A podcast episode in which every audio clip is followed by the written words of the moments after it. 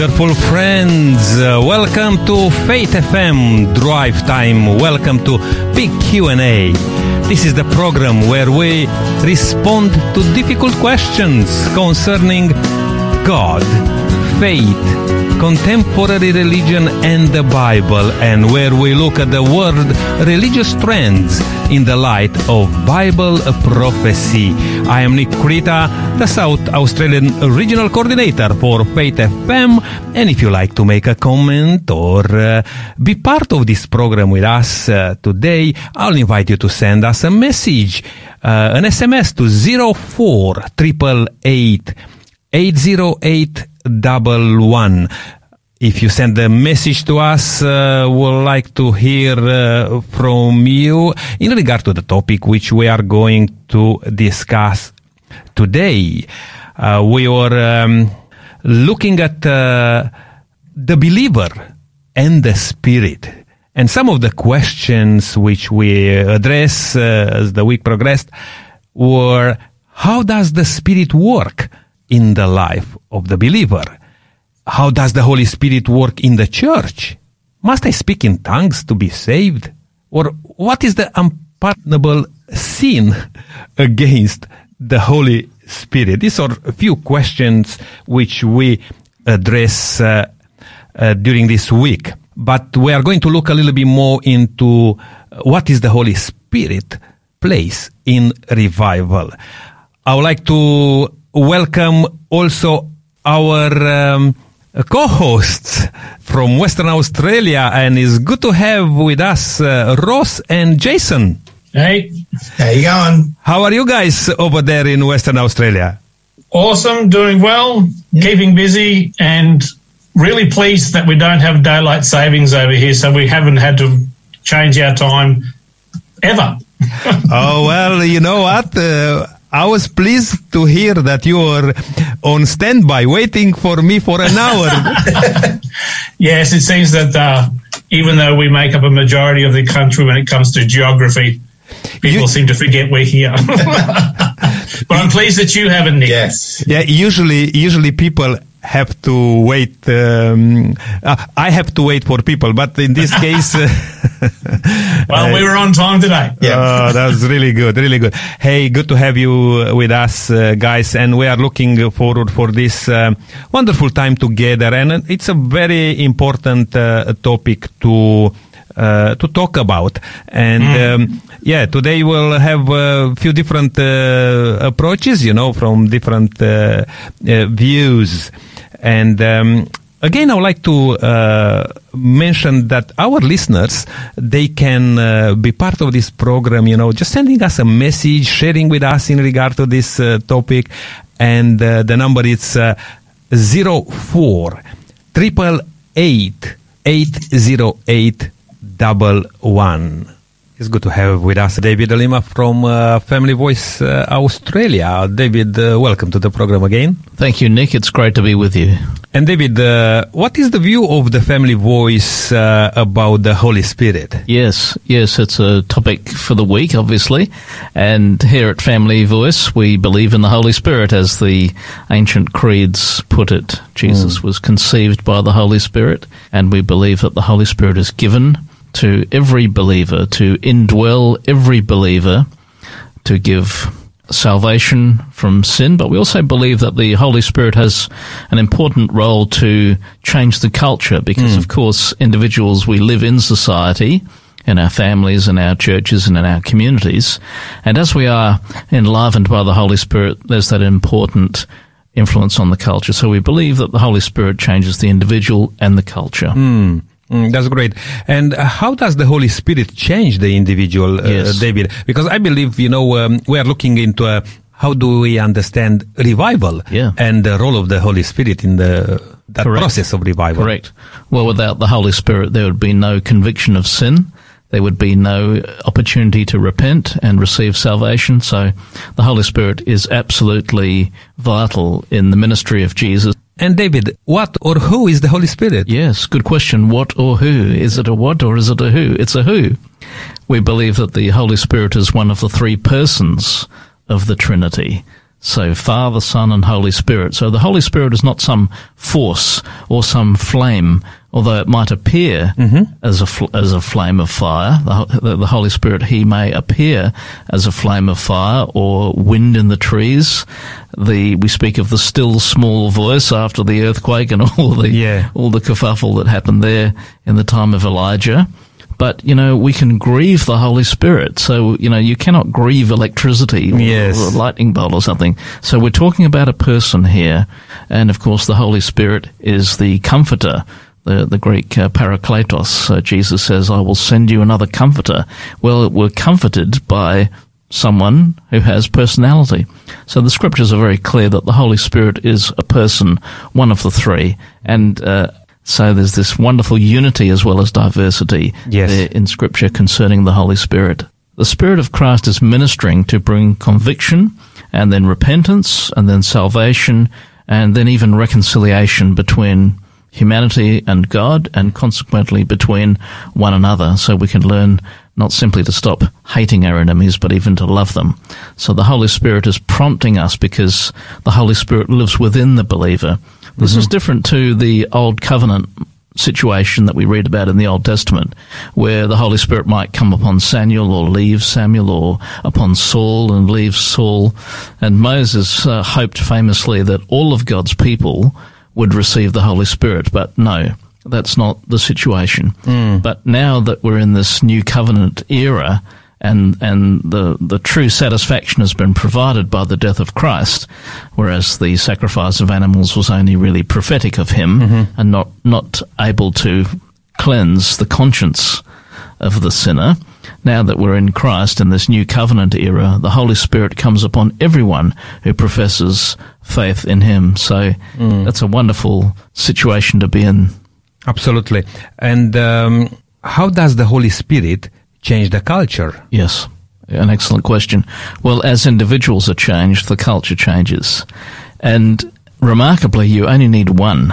I was just reading about this in Jeremiah this week. God says in Jeremiah that if there's one person, one righteous person that could be found in Jerusalem, he would have spared the entire city.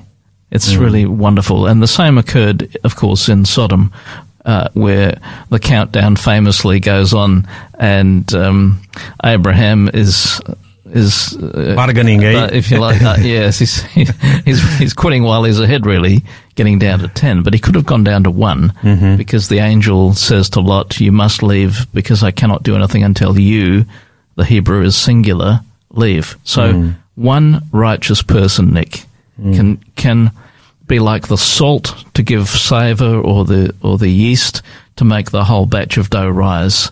So all we need is one righteous person, one person who is in Christ with the Holy Spirit living within, and for their sake an entire city can be spared. That's how valuable it is to be a believer. And that reminds me of the famous passage in Isaiah, and the Lord asked, "Whom shall we send?" Yes. And Isaiah just answered, correct, "Here I am, send correct me, Lord." Again, one person, Indeed. And God can do miracles. This is true. If we are standing for God, sometimes we can be overthrown by the majority, of people. And when you find yourself in a minority, or even like Elijah, it's only me, but God had so many other people. He did. But if you are conscious that if you do your part, that's what it takes. That's it. One person. They say you cannot do the part of others. Correct. You can do your own part. Correct. They say one person plus God is the majority. I like that. But thank you so much, David, for sharing on this. And I believe, we are all looking towards revival, because I believe we live in a time when it's too much lukewarm atmosphere. Yes, we need a real Holy Ghost revival. We need the Holy Spirit to be poured out, to share the gospel, and to see wonderful transformation both in the individual and in the culture. You think about those individuals who have served wonderfully in recent times, people like Shaftesbury and William Wilberforce. you know, to end the slave trade in the case of Wilberforce, or with Shaftesbury to bring wonderful reform to workplaces. When the Holy Spirit fills just one believer, strategically placed, the opportunity for reform follows that opportunity of revival. So that we really need both of those Holy Spirit actions, revival leading to reformation. Mm-hmm. Absolutely. I really like that. And looking forward, David, to talk again with you and to see the movement of the Holy Spirit upon us all, yes, and see the effects in our life and in the life of others as we mingle with other people. And I always like to mention that you are, going from place to place, sharing the good news. From this perspective, yes, David, Family Voice, exactly, Australia. Mm. And I wish you all the best and looking forward to see you again. Hi, I'm Michael, the station director here at Faith FM. Faith FM's almost 11 years old, and it's been incredible to see how God has used us to change lives around Australia in every community we reach. I'd like to invite you to partner with Faith FM in supporting and growing your station by giving whatever God calls you to share. You can go to faithfm.com.au/donate or call us on 1-800-FAITH-FM to see how you can make a difference. Thanks for listening. Thanks for listening to Faith FM Drive Time Big Q&A, and this is Nick Krita.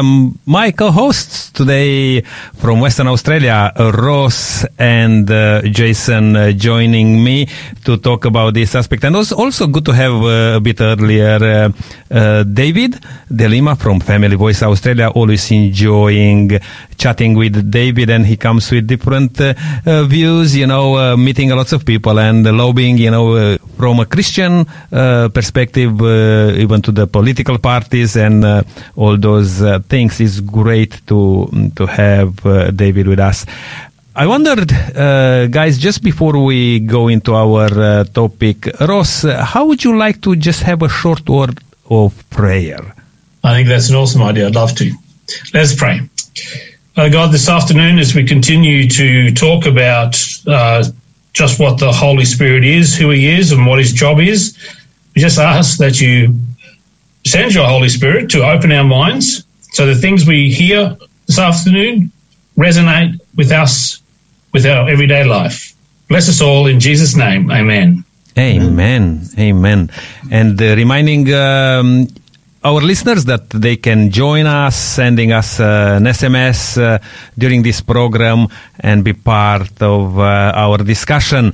Let's begin by defining what is meant by revival.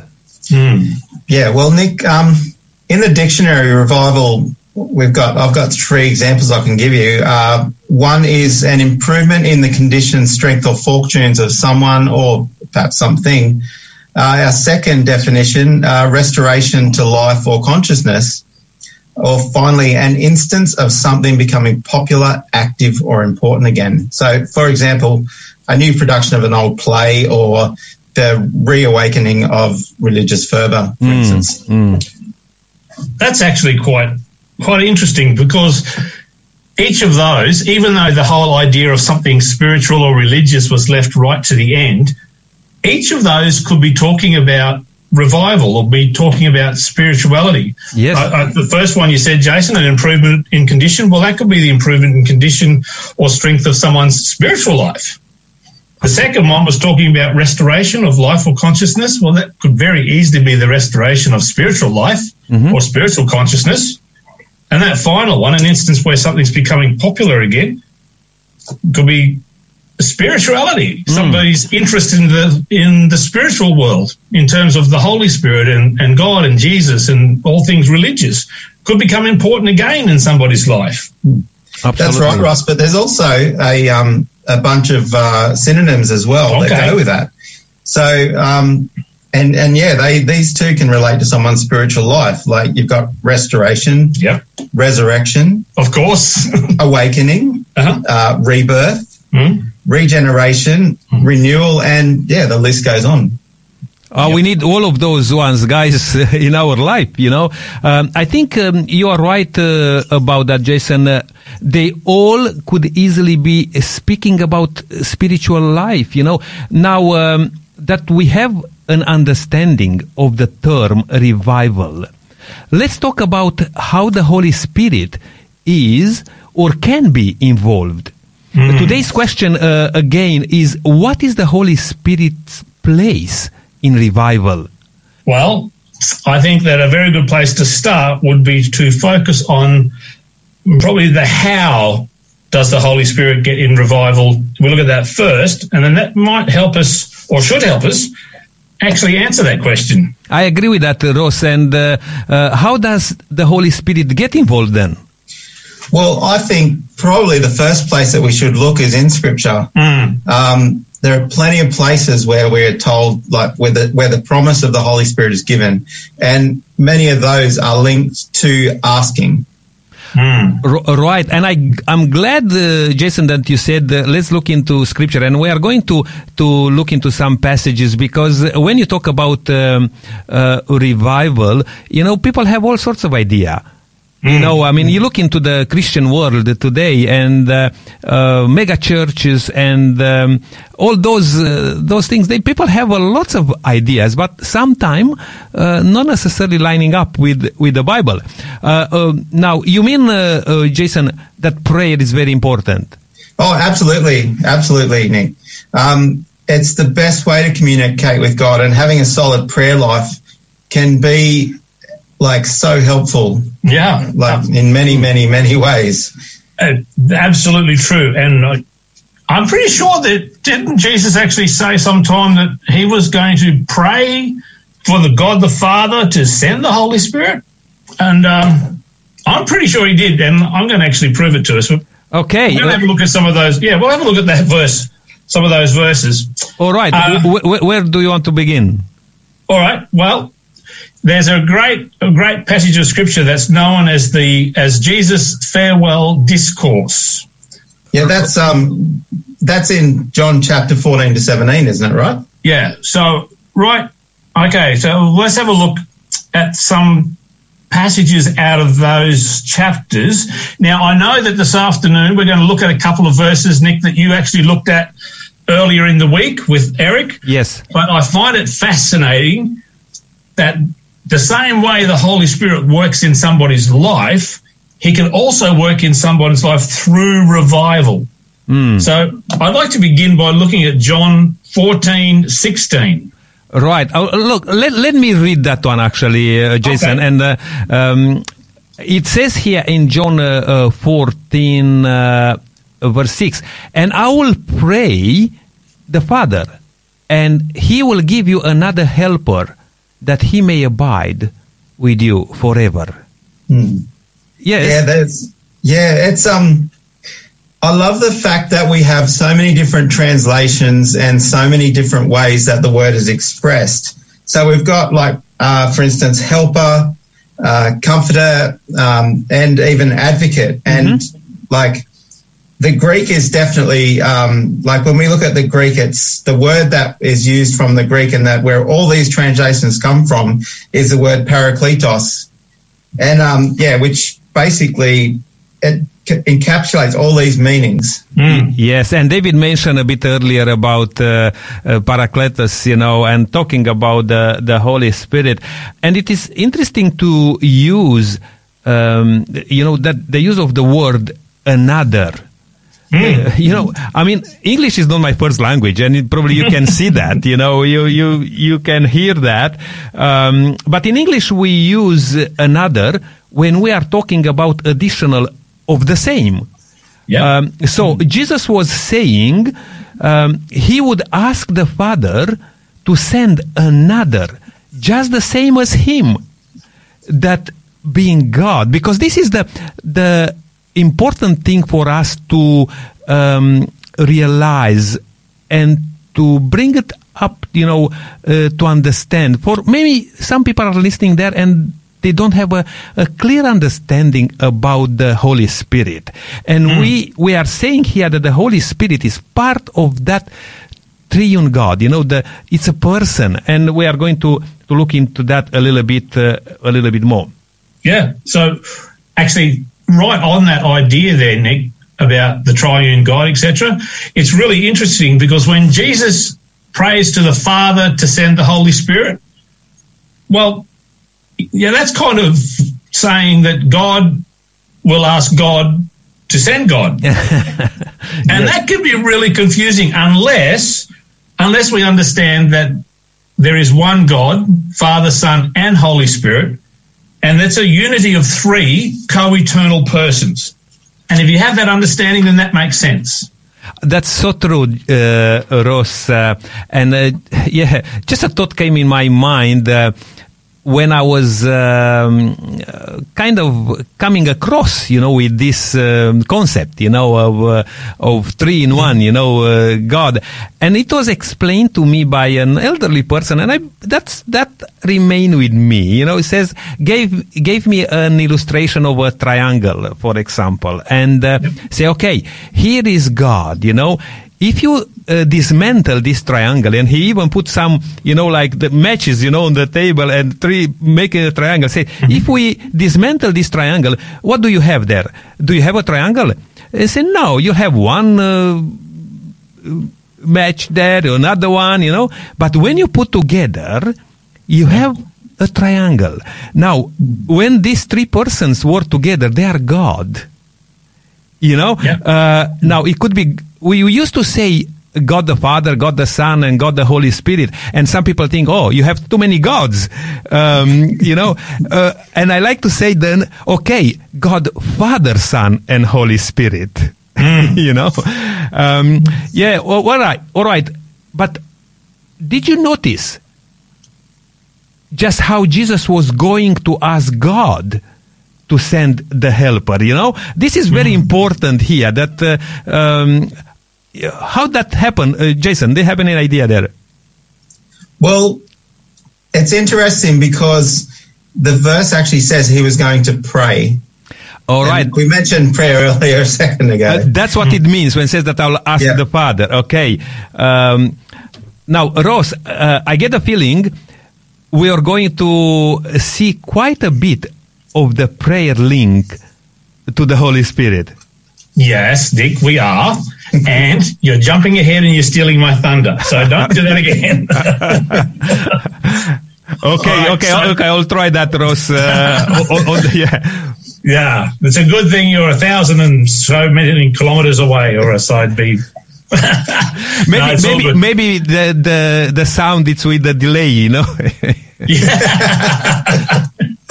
All right. So, hey, we are going to talk a lot about how prayer is absolutely linked to the Holy Spirit.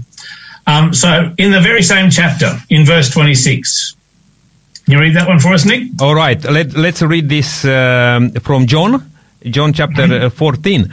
But the Helper, the Holy Spirit, whom the Father will send in my name, he will teach you all things and bring to your remembrance all things that I said to you. That's a beautiful passage. I remember that from Monday, just as you said a bit earlier, Ross.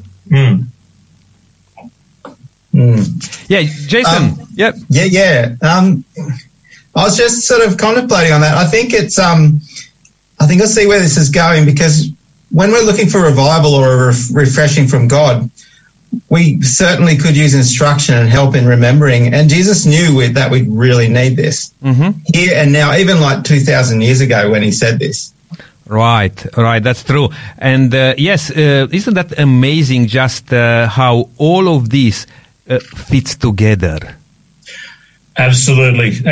All right, Jason, I want you to read something for us. John chapter 16 now and verse 8.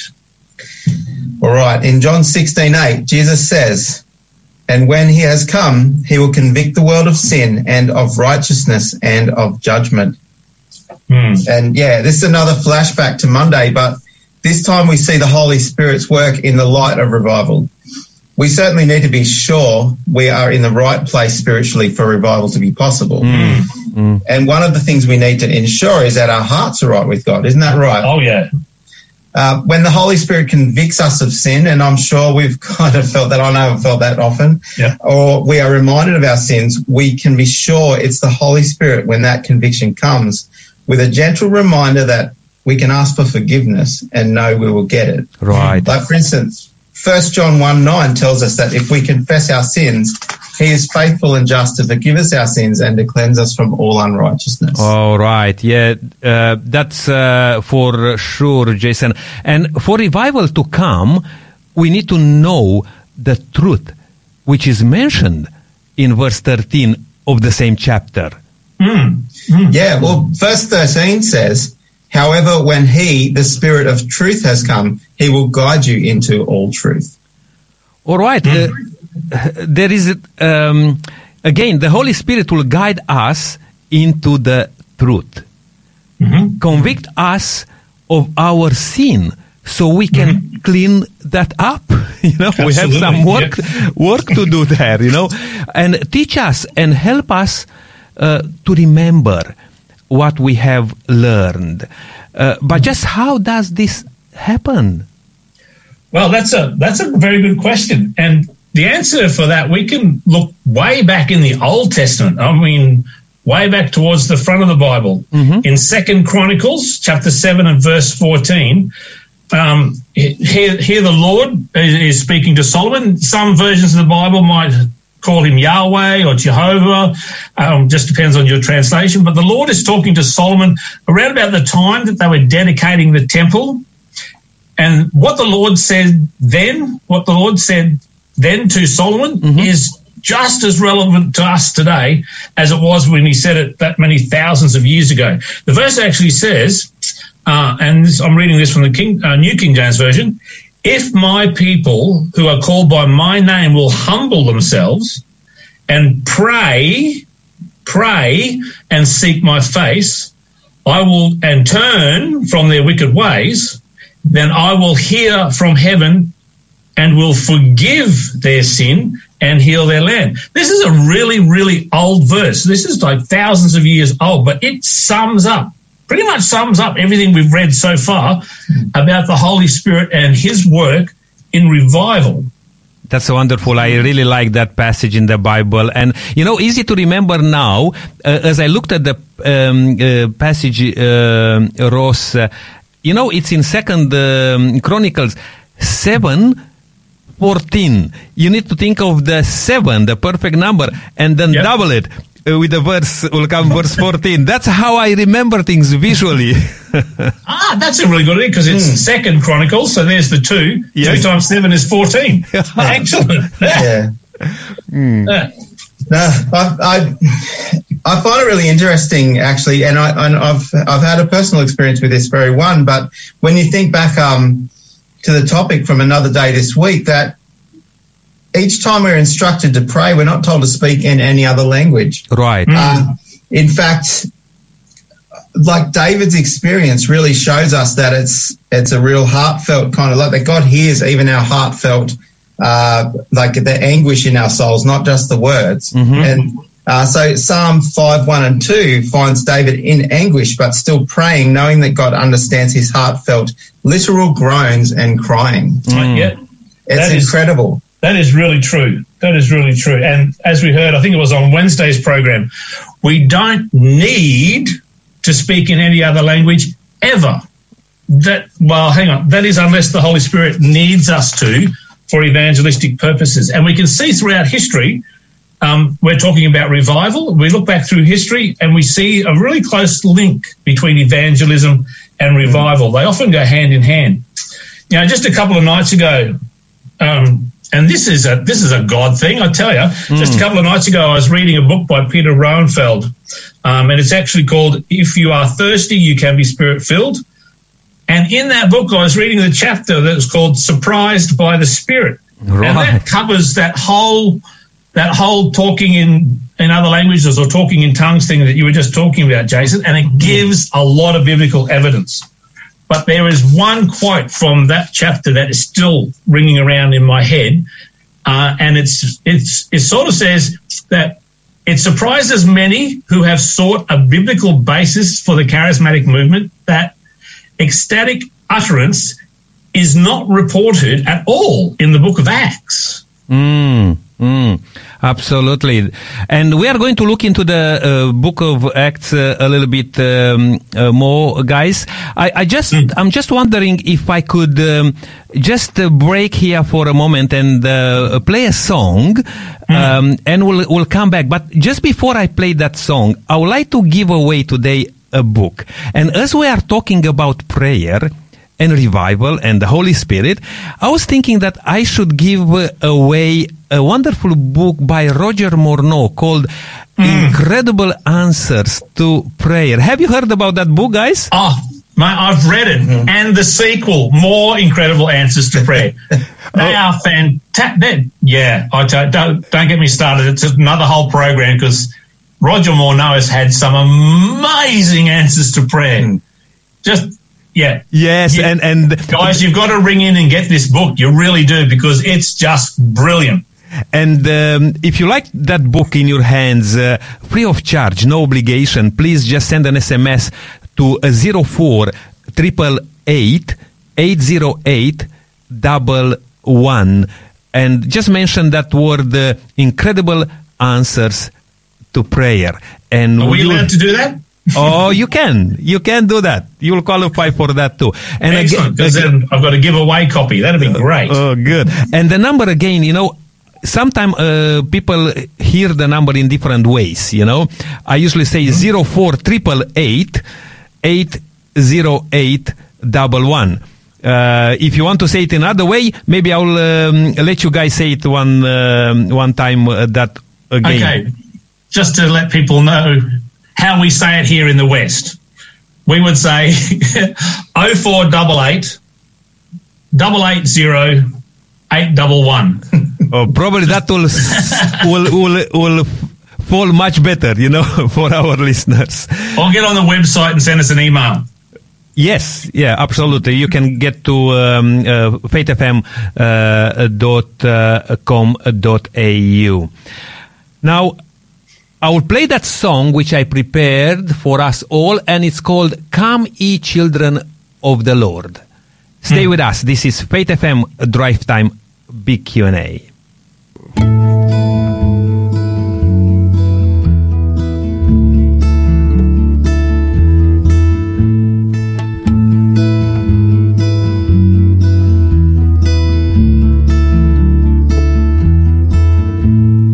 Come, ye children of the Lord, let us sing with one accord.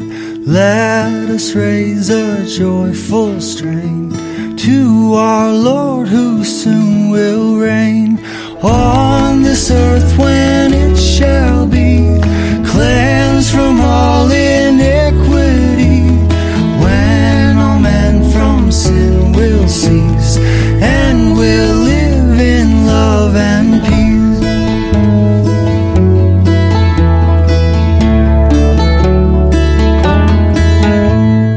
Oh, how joyful it will be when our Savior we shall see, when in splendor He'll descend, then all wickedness shall end. Oh, what songs we then will sing to our Savior, Lord and King. Oh, our love will then bear sway when our fear shall flee away.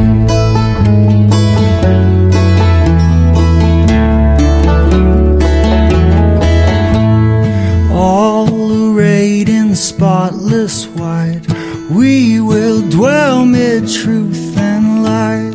We will sing the songs of praise, we will shout in joyous lays. Earth shall then be cleansed from sin, every living thing therein shall in love and beauty dwell, then with joy each heart will swell.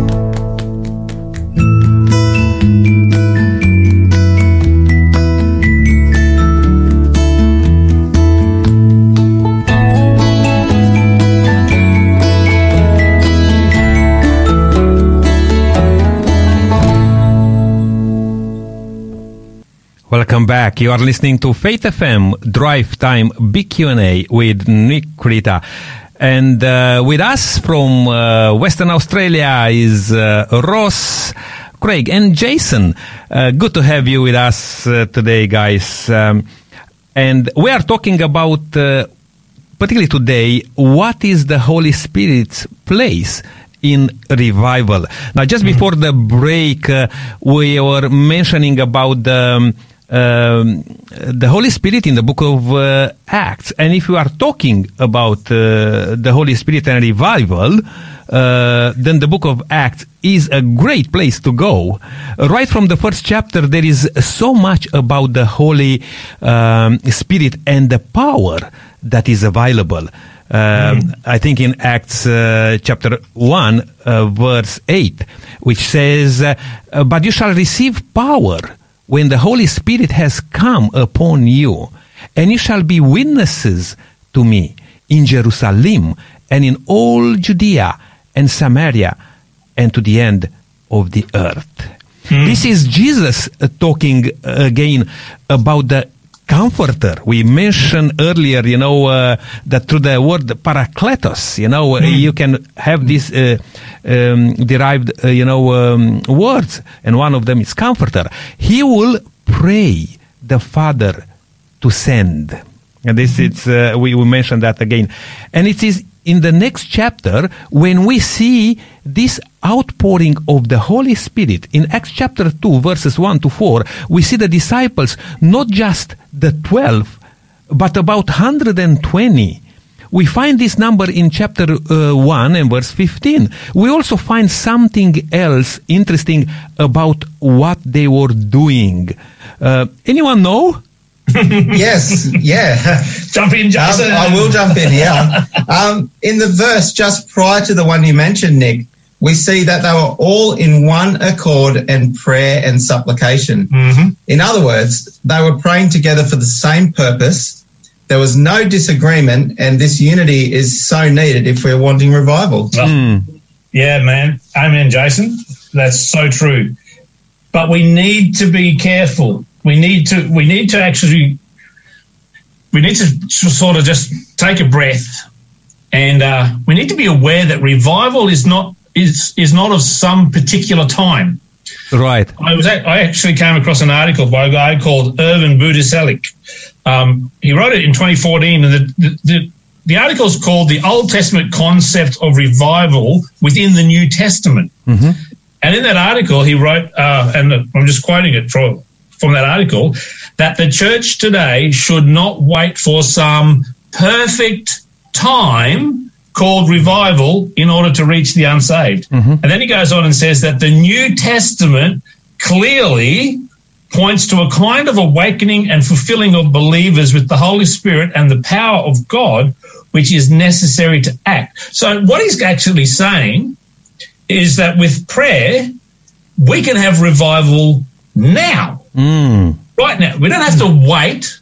We don't have to go into a whole lot of planning for revival meetings, or we can have our own personal revival right now. Right. I agree with Irvin. We don't need to wait for some particular time. If we have a consistent prayer life, we can call on the Holy Spirit any time.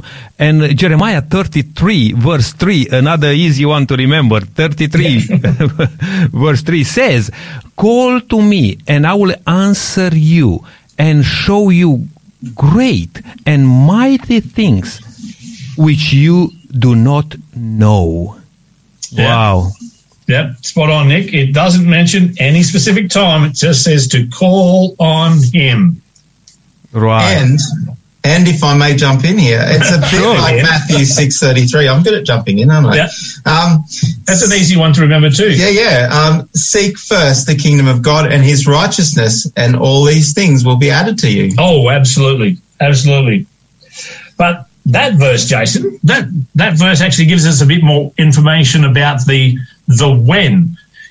It actually says to do it first. Mm-hmm. Do it first. So here's a question. Does it mean that, when we pray for the Holy Spirit, that it's It's just a one-time deal. All right. Unfortunately, Ross, some folk think so, you know, but we can see very clearly that the disciples and others had more than one encounter with the Holy Spirit.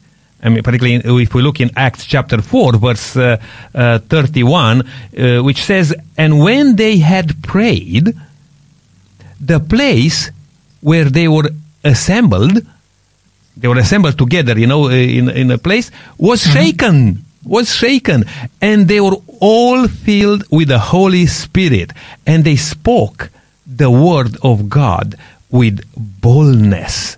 Now, this group contained many that were present, actually, in chapter 2. So they obviously didn't believe it was one-time deal. Or they wouldn't have bothered praying for the Holy Spirit again, as they would have thought they already had their share. That's actually a really good point, Nick. And it's a real blessing that it's not a one-time deal, because we need to pray for the Holy Spirit. Well, again, I was reading in that book, if you are thirsty, you can be Spirit-filled. And it's got another chapter in there about being Spirit-filled daily. Right. Which outlines the need for us to pray for the Spirit frequently. And if we think about it, Paul, who was one of the authors of what we call the Bible, said in Ephesians 5, 18. And if we look at the original Greek of the verbs in this verse, it actually says that we need to go on being filled with the Holy Spirit. Okay. It's a continuous action. It's not a one-time thing at all. So to be filled with the Spirit means that we have to be conscious about it in our prayer, and we have to pray for the Holy Spirit. Yeah, and that's probably where it would fall in place, you know, pray constantly, or how it says in the Bible. So I guess there is a direct relationship between our prayer life and the presence of the Holy Spirit in our life, guys. I think you're on the money there, Nick. And Jesus told the disciples they would receive power when the Holy Spirit comes upon them. And then we see they are praying in one accord just before the Spirit arrives. Mm-hmm. And that verse in Jeremiah was God saying to call to him and he will answer him. Oh, absolutely. Actually, what you have just said, Jason, has brought another text to mind, you know, from Matthew chapter 7 and verses 7 and 8. Let's look at that. What it says here. Okay. Let me see if I have that one ready. Is anybody have it ready, that one? Yeah, sure. Look, that's a great verse, actually, Matthew 7:7-8, because it says, "Ask, and it will be given to you. Mm-hmm. Seek, and you will find. Knock, and it will be opened to you. For everyone who asks receives, and he who seeks finds, and to him who knocks it will be opened." Right. Okay. Yeah, what's Jason? Really interesting too is the same is recorded by Luke in his Gospel. Chapter 11, 9 and 10 says, "So I say to you," and this is Jesus speaking, "ask and it will be given to you, seek and you will find, knock and it will be open to you. For everyone who asks receives, and he who seeks finds, and to him who knocks it will be opened." Yeah, and actually, it's interesting because if you have a look at both those passages, there's no evidence of when to ask or how often to ask. Mm-hmm. In fact, actually, in the book of Luke there, Jason, just before the verses that you read, we see that the disciples are asking to be taught how to pray, which is quite fascinating because they've been with Jesus for quite a while by now, and they were brought up one would have thought in a prayerful nation, the Jewish people. But anyway, topic for another day. They were asking Jesus to teach them to pray, and Jesus gave them a great outline of how to pray.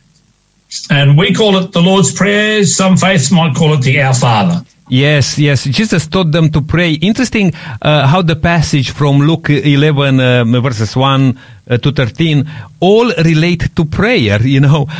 Just after he taught the prayer outline, he went on to tell the parable about the friend visiting late at night and asking for something, and eventually getting what they asked for.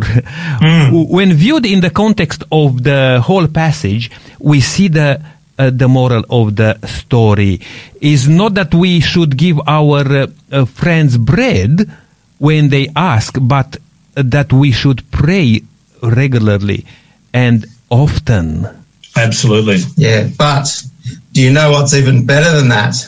Is the end of verse 13, and it is really, I find this really exciting actually. It really relates to like our discussion about prayer life and the Holy Spirit, but that the verse ends, how much more will your Heavenly Father give the Holy Spirit to those who ask Him? Yes. Absolutely. And again, we don't see a limit on the asking or receiving.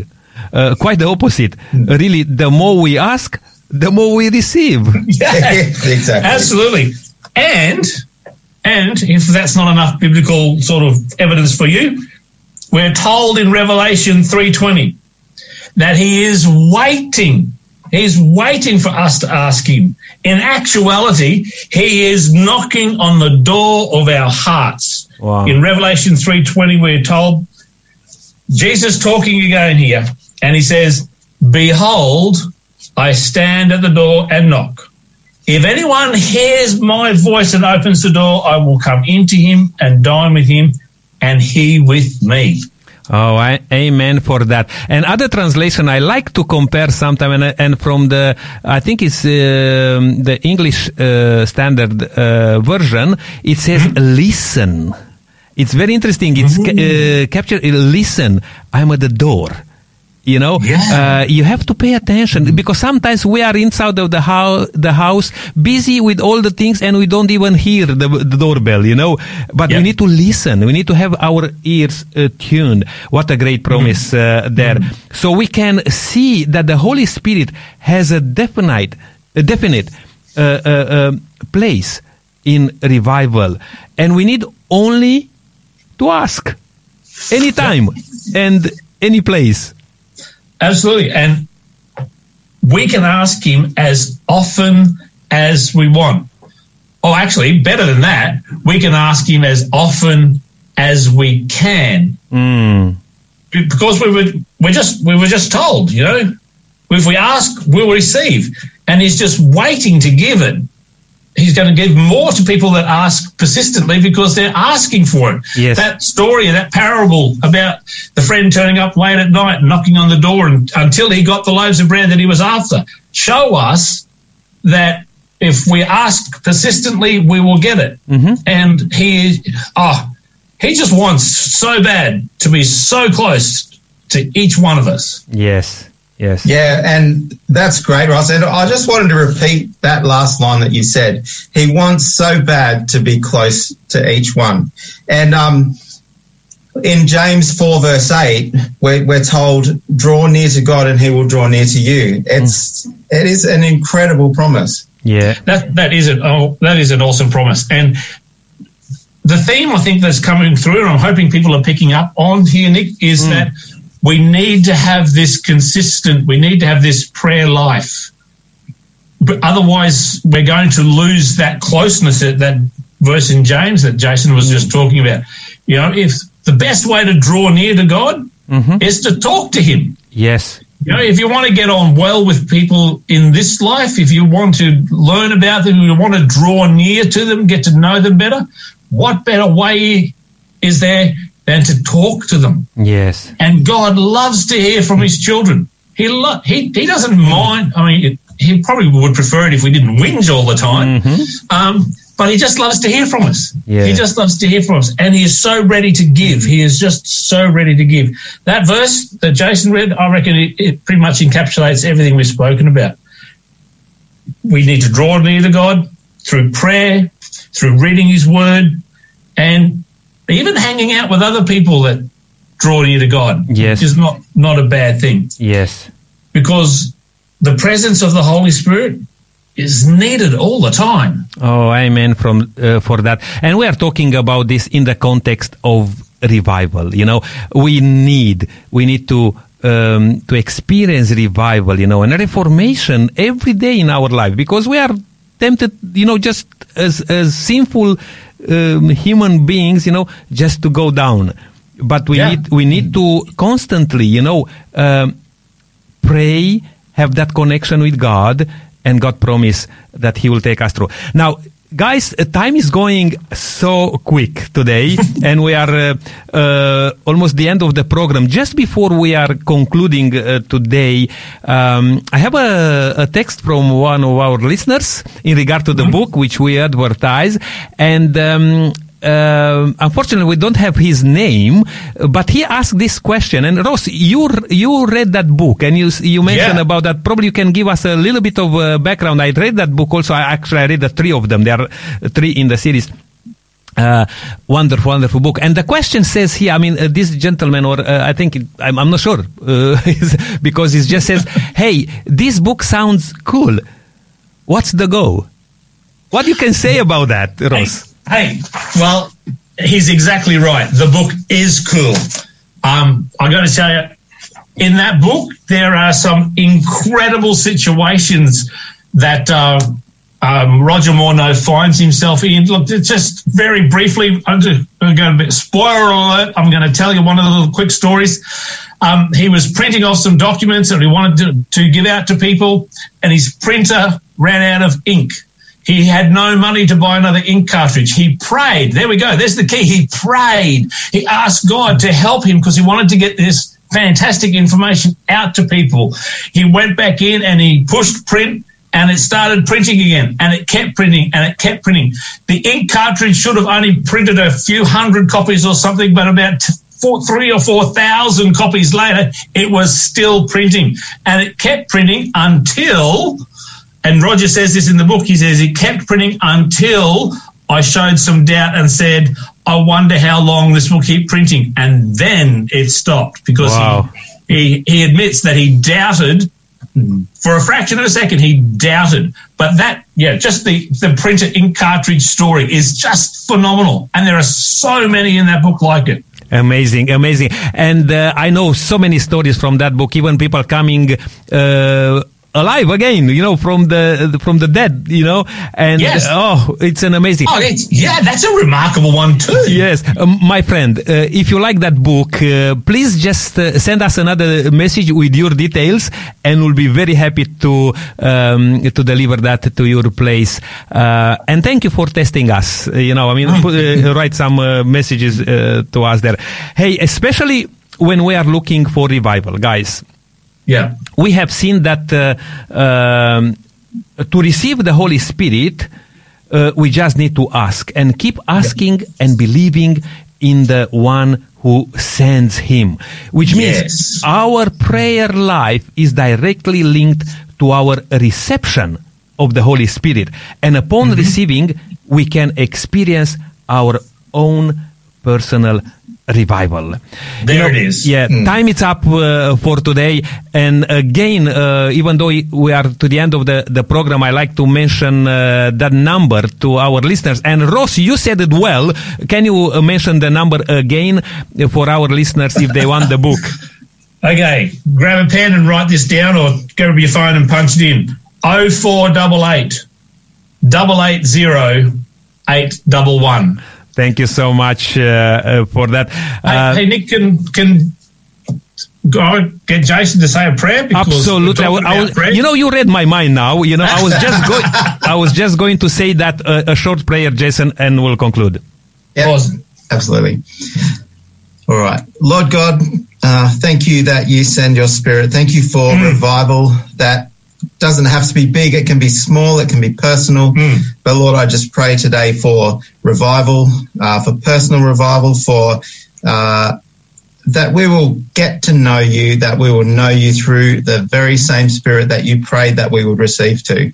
And I just thank you, Lord, for this day and this time. In Jesus' name, amen. Amen. Thank you, Jason. And thank you so much for being with us today, listening to our program. Please join us again. Join us when we are going to talk about hypocrites in the church. That could be very interesting one. But until then, dangerous topic. Until then, may God richly bless you and have a wonderful walk in the footsteps of Jesus. I leave you with this song, Calling You. He will take you by the hand, lead you to that promised land. Can't you hear the blessed Savior calling you? When you've strayed from the fold and there's trouble in your soul, can't you hear the blessed Savior calling you? When your soul is lost in sin and you're at your journey's end, can't you hear the blessed Savior calling you?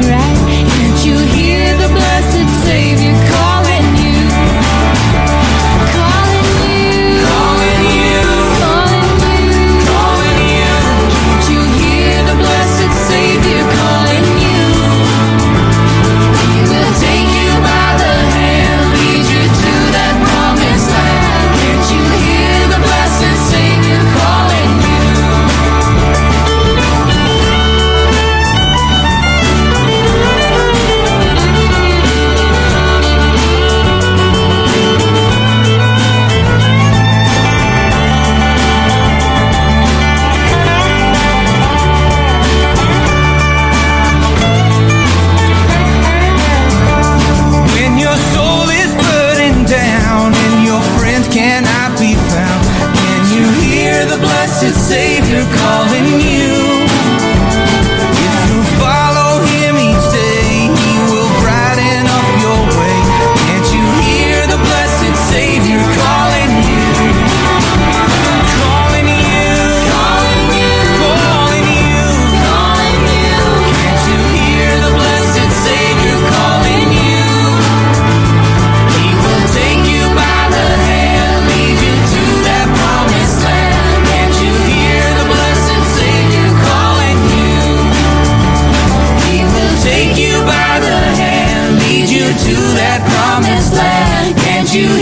the blessed Savior calling you.